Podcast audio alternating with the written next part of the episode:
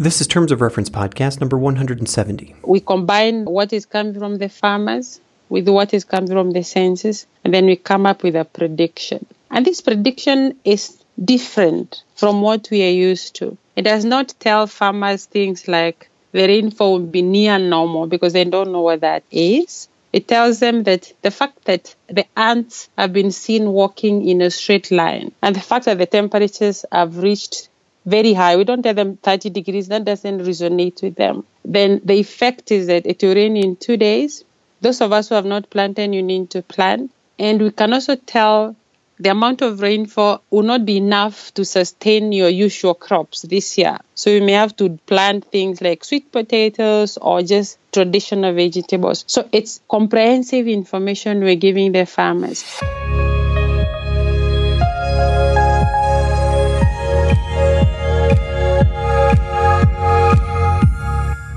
This is Terms of Reference. I'm your host, Stephen Ladek. When you think about innovation, you think about the future, right? At least, that's what I think about. My mind is usually filled with things like flying cars or holographic displays in a moneyless world. But I know that's just the super geek talking. Innovation's really about solving an old problem in a different way.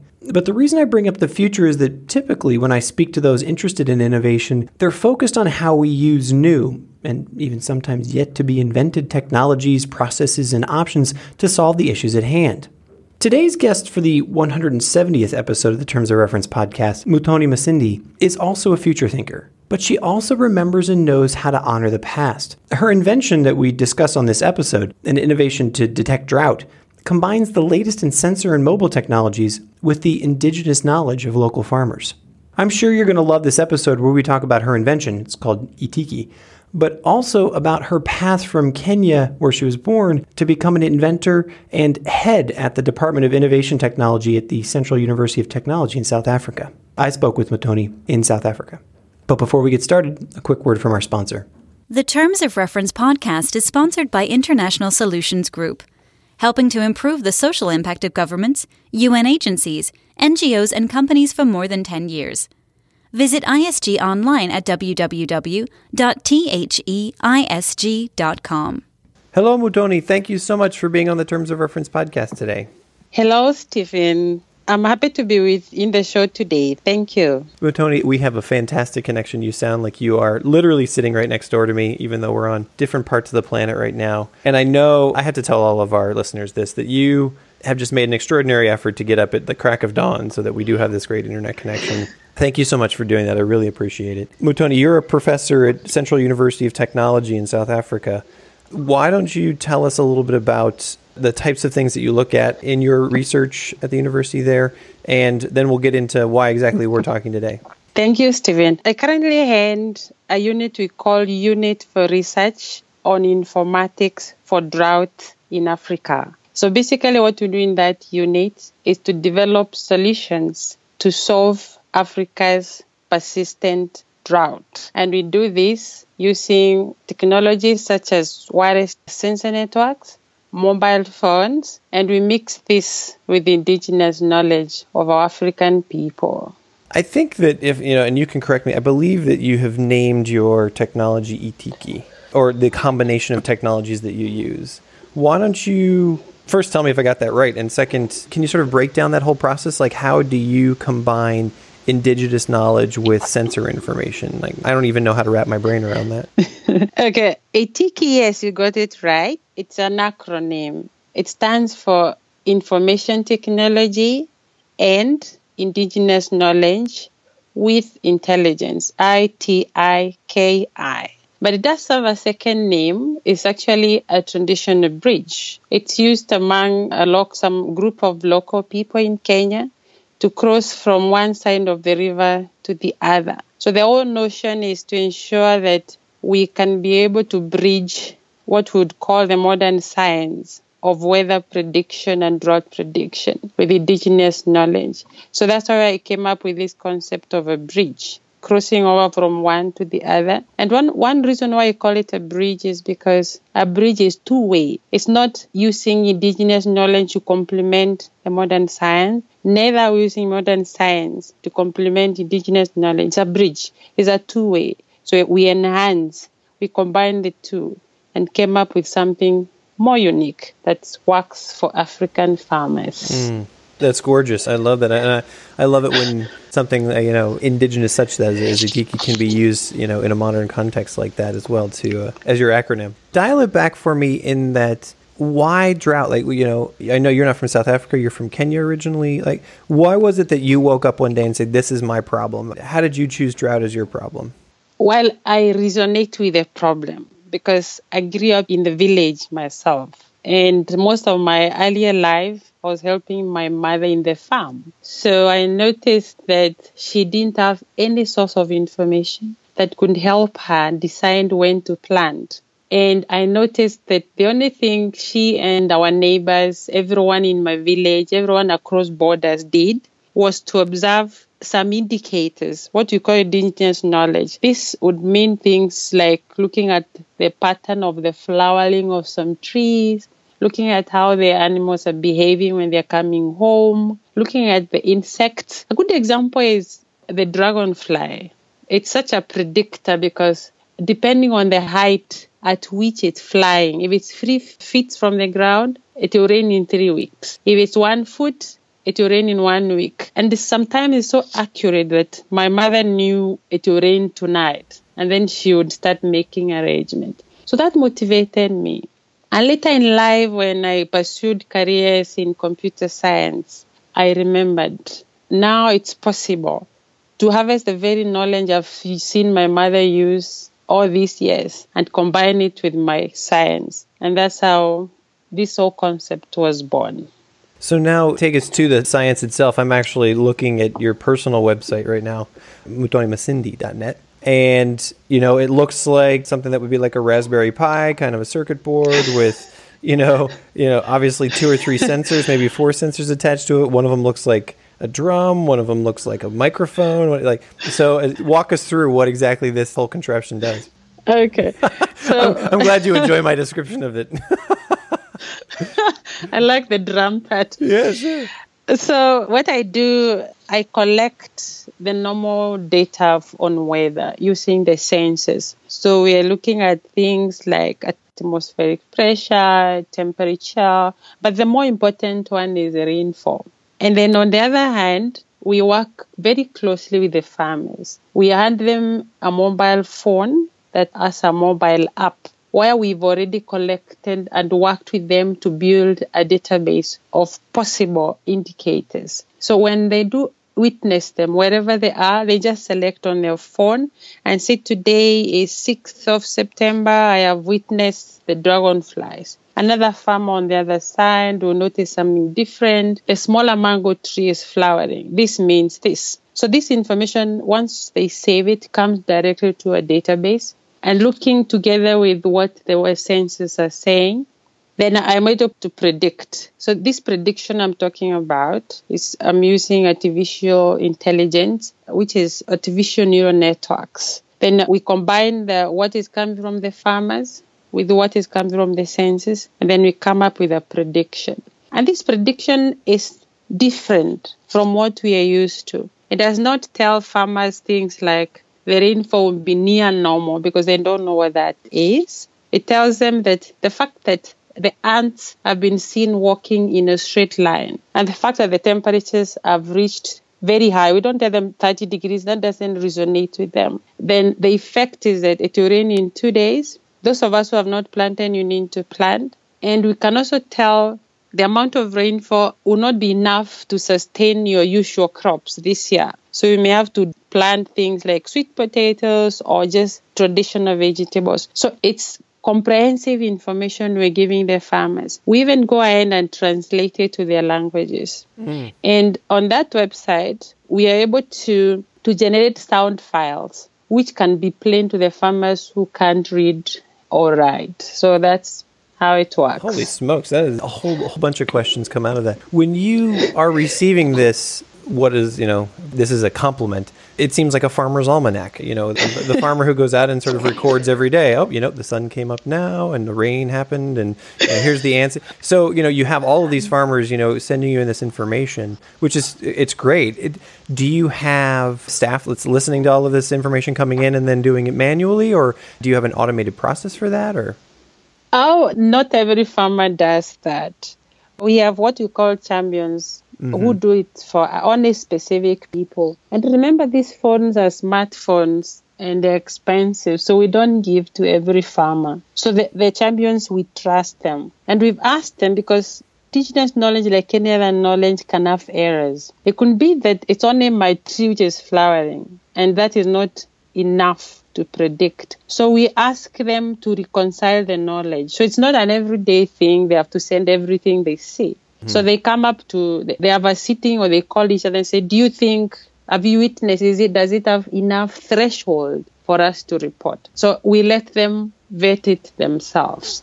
Are you prompting them in any way to have these meetings or you know, if you haven't heard from one of your champions in a while, you say, "Hey, you know, you send them a message, and we haven't heard from you in a couple of weeks," or up to this moment in time, we were running this as a research project. So yes, we did. We're just about to go to the next phase of commercializing. So then the approach will be different. We'll have to preempt them because the moment people start paying for this, we had better get it very right. So yes, we'll have to, to preempt them.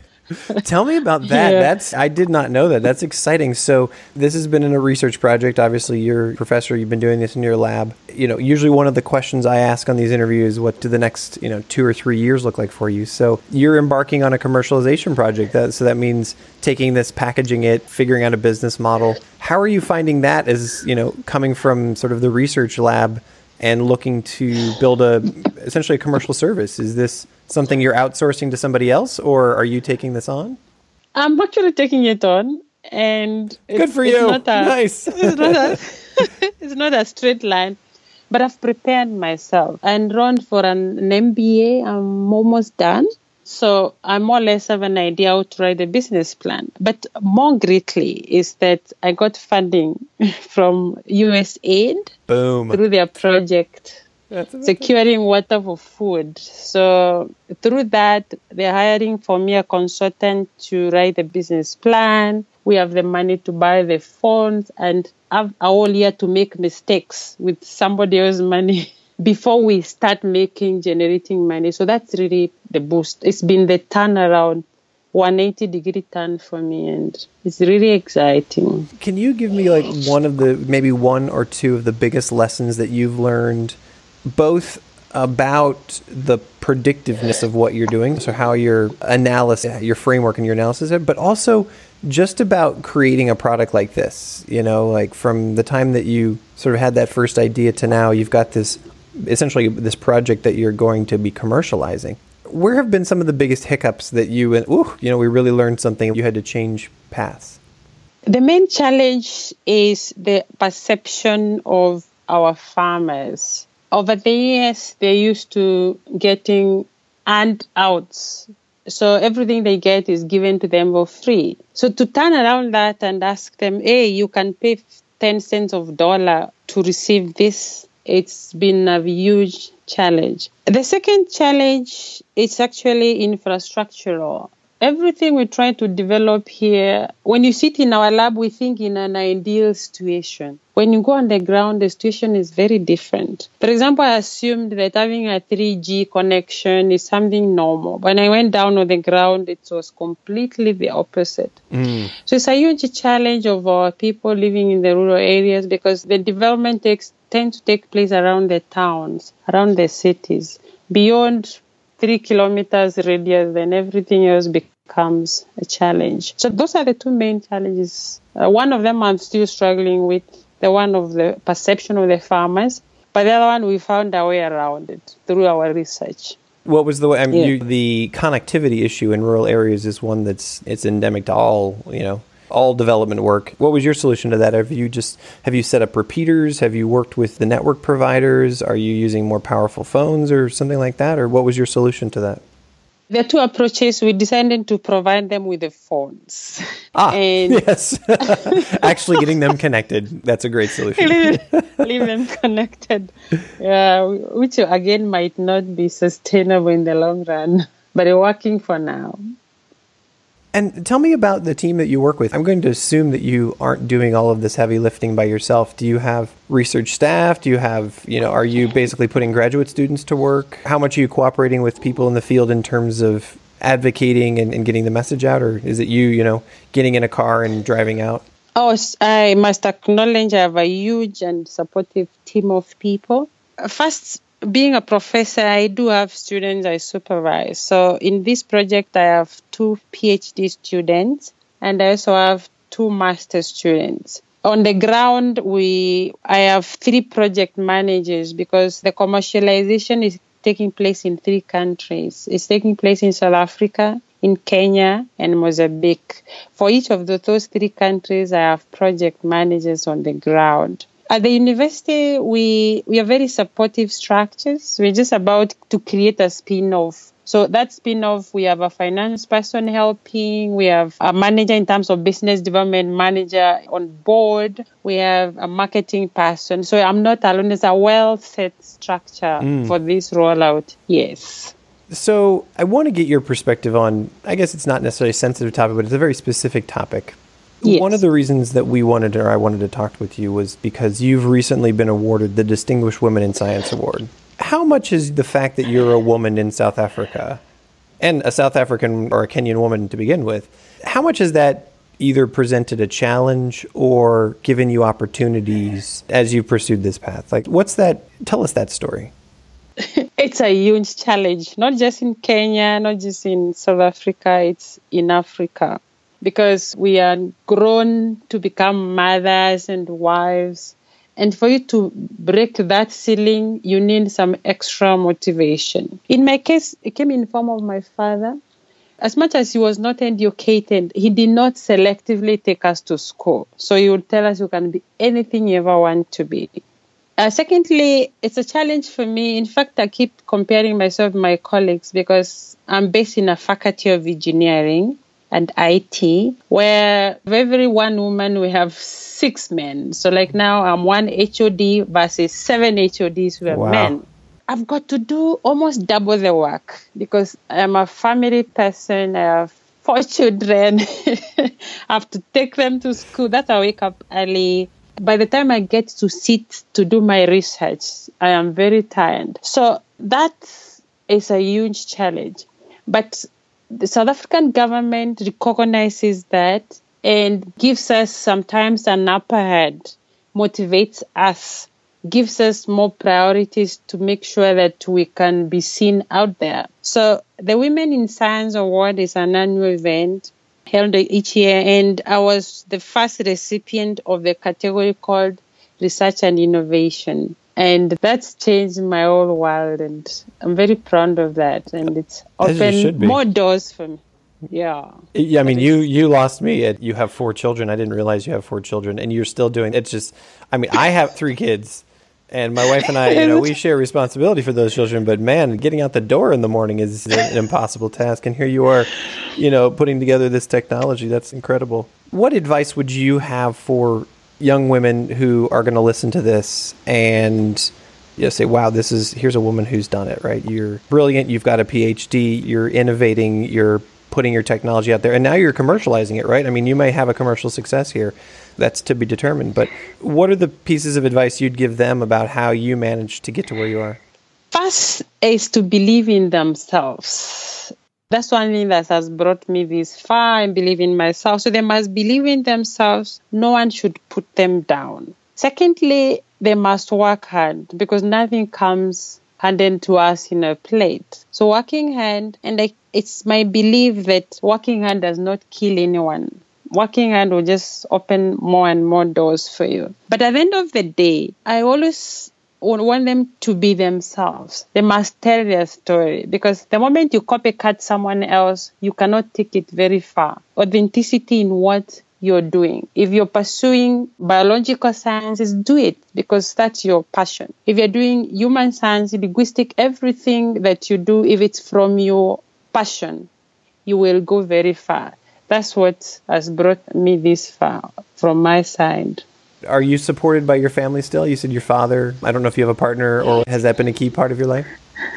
Yes, I'm actually an advocate of, I don't say feminism, but if we don't have support of our spouses, support of our fathers, support of our brothers, support of our sisters, you don't go far. I have a very supportive husband myself. My say is is supporting me up to this far. So they must also seek support and men should support us because without them we wouldn't excel. Mm. I want to circle back to your to the sort of the research and the technology that you've put out there. You said that you're researching in Mozambique, South Africa, and Kenya right now. What kind of area are we talking? Are you covering? Is it thousands of acres or, or hectares, or you know, are they small plots? And then you know, secondarily, so take me through the process of how the research was set up. Do you go and you place your sensors? You know, is it one per acre thing? You know, like what kind of distribution do you have to do in your sensors in order to you know get enough data that you can be predictive? Okay, I'm only doing smaller parts at a time. Like in South Africa, we are targeting one place. It's called KwaZulu Natal. We're working with small group of farmers. At the moment, there are 220 farmers only because our solution is bottom up.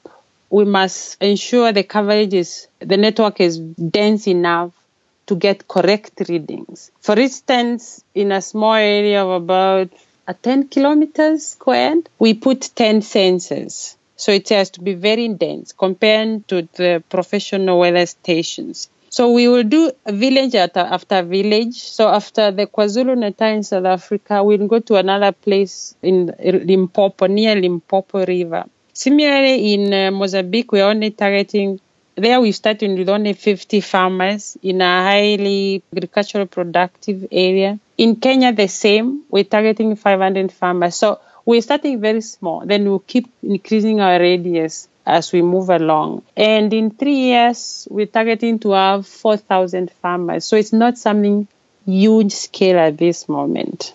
Well, four thousand farmers is that's a good chunk. That's nice. But and if you if you find a way to have a business model that really picks up, it could scale pretty dramatically. But what I'm hearing you say is that this is a technology that, you know, as you continue to refine it, it's scalable relatively quickly, assuming you have the funding behind it, right?